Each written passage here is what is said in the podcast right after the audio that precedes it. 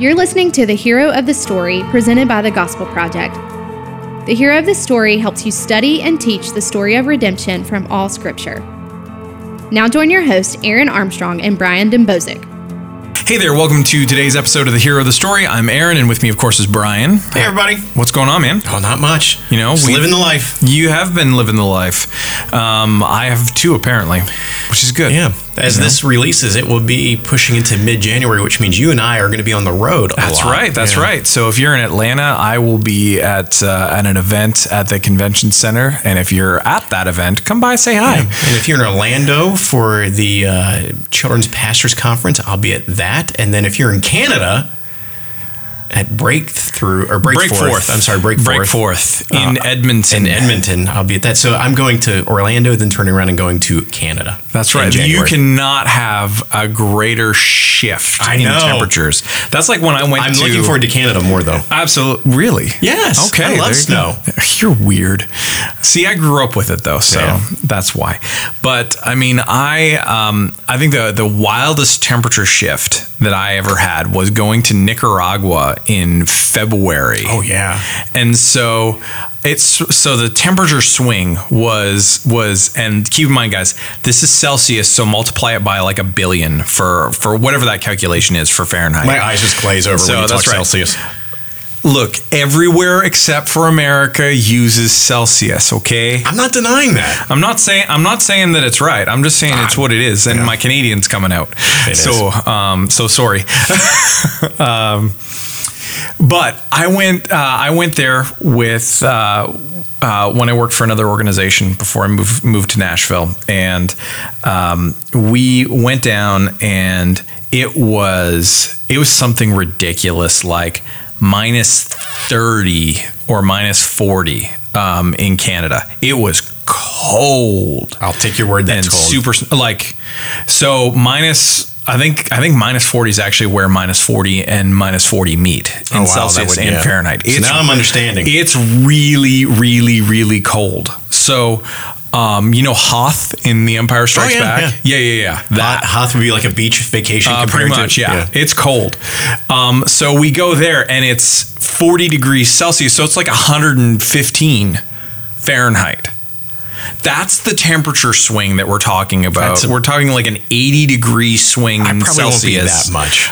170,000 degree swing in Fahrenheit. I'm I'm guessing mine's going to be like a 75 degree swing. It's going to be cold. it's going to be cold. swing. I don't know what Celsius would be. Um, no, it'll be no, it'll be about minus thirty Celsius there. So minus a bajillion Fahrenheit. Uh, maybe a 100 degree swing. Yep, yep, easily, easily. So it's gonna be cold. It's all right It's gonna be cold. You're gonna be okay though. Because I'm there doing the Lord's work. That's right. The Lord will keep you warm yes, He will because He never gives me anything I can't handle. You know that's uh, that's just not true, Brian. Actually, that's what we're going to talk about today. Absolutely. We are that is what we want to talk about today. See, we've started a series where we are talking through truisms or not or untruisms Yes. uh, that have found themselves into the popular theology of of many of many Christians and just many Westerners as Yeah. a as a whole. And one of those is is this idea that God won't give you more than you can handle. And this is something that gets thrown out all the time. Like all the time. And so often it's Yeah, and it- Th- This is one I was going to say. This is one that we will often hear when somebody's going through adversity, when they're going through suffering, and somebody meaning so well will say this. Yep. Yeah, absolutely. And it, it and it really is. It's it's meant to be an encouragement. It's meant to help people not lose hope. And but it's but is it is it true? That's the question that we want that we want that we want to ask here. And I mean, you know from our, our title of, of, of these ideas that you know we don't think it's true.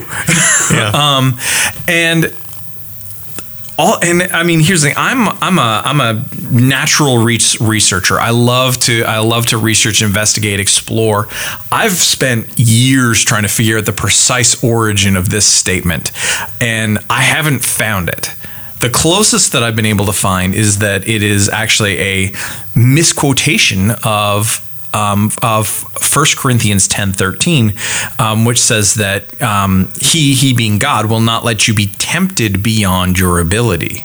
Mm-hmm. That's that's as close as I've been able to find. But and but and if that's all we mean by God won't give you more than you can handle, sure. Sure. But that's not usually what is meant. No, not at all. In usually it's meant situations that that you God will not put you in a situation you will not have to face something that is too strong for you, too powerful for you. Yeah, absolutely. But whereas being tempt not being tempted beyond our ability is a very different, very different, thing.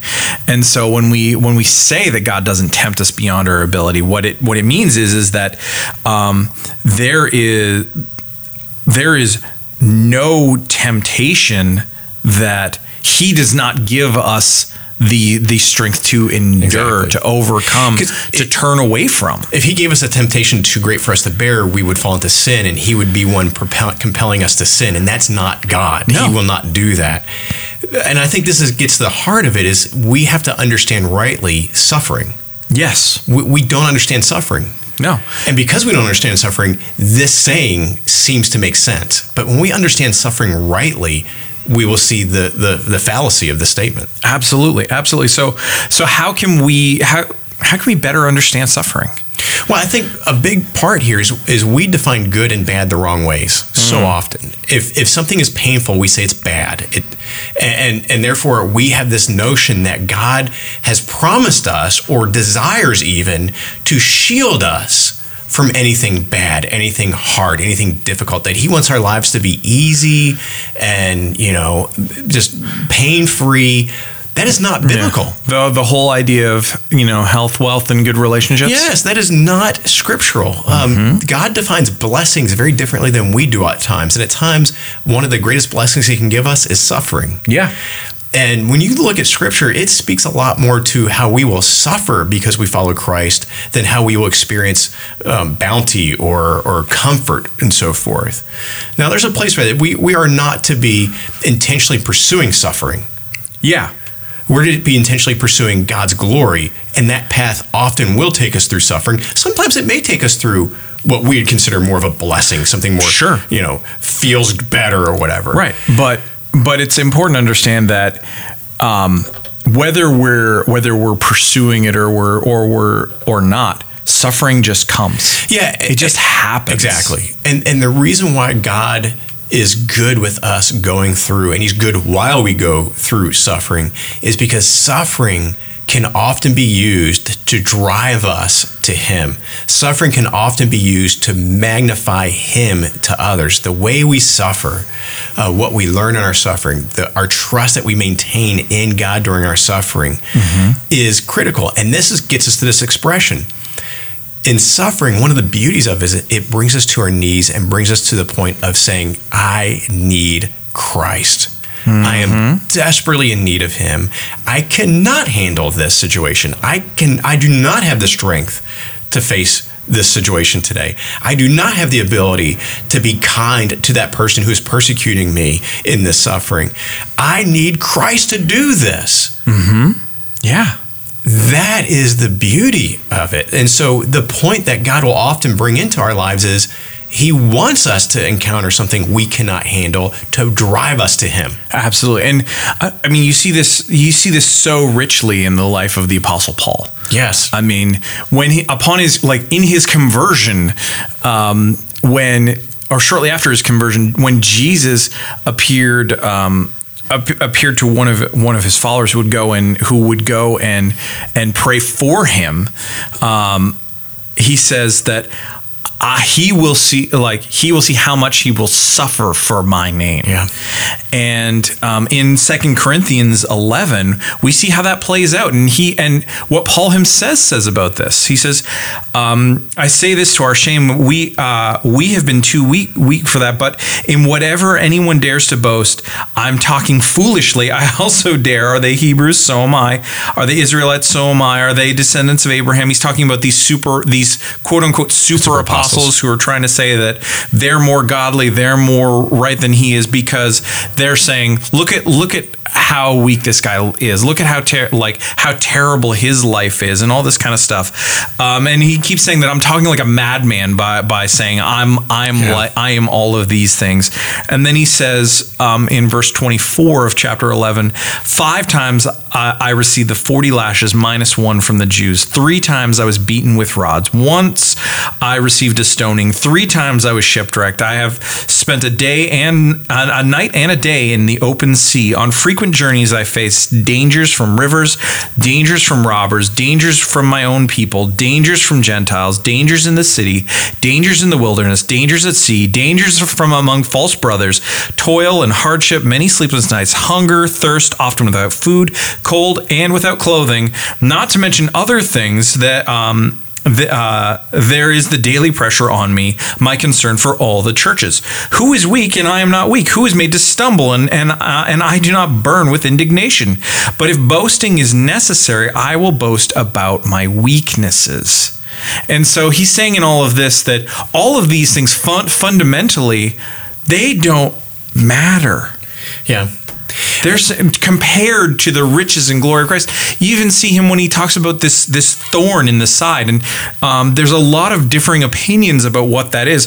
Personally, I'm I'm of the opinion that it's it's this constant band of, of false teachers and persecutors who are always going after him. Um, I know some people think about it as like his eyesight or, or things Yeah, like this, but Trevin and Brandon, um, our colleagues, have a great episode on they word do matters. Words matter absolutely. It's one. a Yeah. really good episode on that, and um, and what what God says in this when He prays multiple times for this for this thorn in His side to be removed, He says, "No, my grace is sufficient." You know, go, go back to Second Corinthians. I think that's a critical book to, to understand suffering. You, you know, the context of Second Corinthians is actually the third letter that we believe that Paul wrote to Corinthians. There's that that middle letter that's called the uh, uh, the severe letter that a lot of people refer to it as. Uh, so Paul Yeah. hears from Phoebe that the church in Corinth is just messed up, and so he writes First Corinthians. Apparently, they did not respond well to that, so he writes the severe letter. They respond well to that, and then he writes Second Corinthians in response. And if you read the beginning of that, chapter one, Paul, my paraphrase, he's basically saying, "I am glad you suffered because it brought you to this point." He's not. He says, "I'm not glad of the pain it caused you necessarily. I'm not. I'm not a sadist. It's not like, Yeah. hey, I enjoy seeing you in pain. Yeah. It's like I see the purpose of that suffering. God used that suffering, and the end of it is beautiful. Sometimes in life we see that end. Sometimes we'll go through a period of suffering, and it's not pleasant. And this is one thing we have to acknowledge. Suffering is hard, so let's not be plastic about it. Right. Let's acknowledge it's painful, it's difficult. Um, we don't enjoy it. Yeah. But there will be times on earth that we will get through that suffering or even in the suffering and we'll say, okay, God is using this. And I see how he's good. Yeah. But there may be many times we will not see that on this side of earth. Absolutely, and I mean, there's a there's a family in my church that that is is going through that right now. We have no idea where this is going. We have no idea why it's happening, um, and it's some it's some pretty serious stuff that that, that is going on with with one of their children having a very rare form of cancer. Um, and, but what we're seeing is how God is at work in them, at how, um, despite the fact that it's incredibly hard, that it is incredibly painful to watch, um, and how helpless they feel, that where they haven't, what they haven't done is they haven't abandoned their their hope they haven't they haven't lost sight of of what of God ultimately that he is good that they know that he could he that he could Yeah.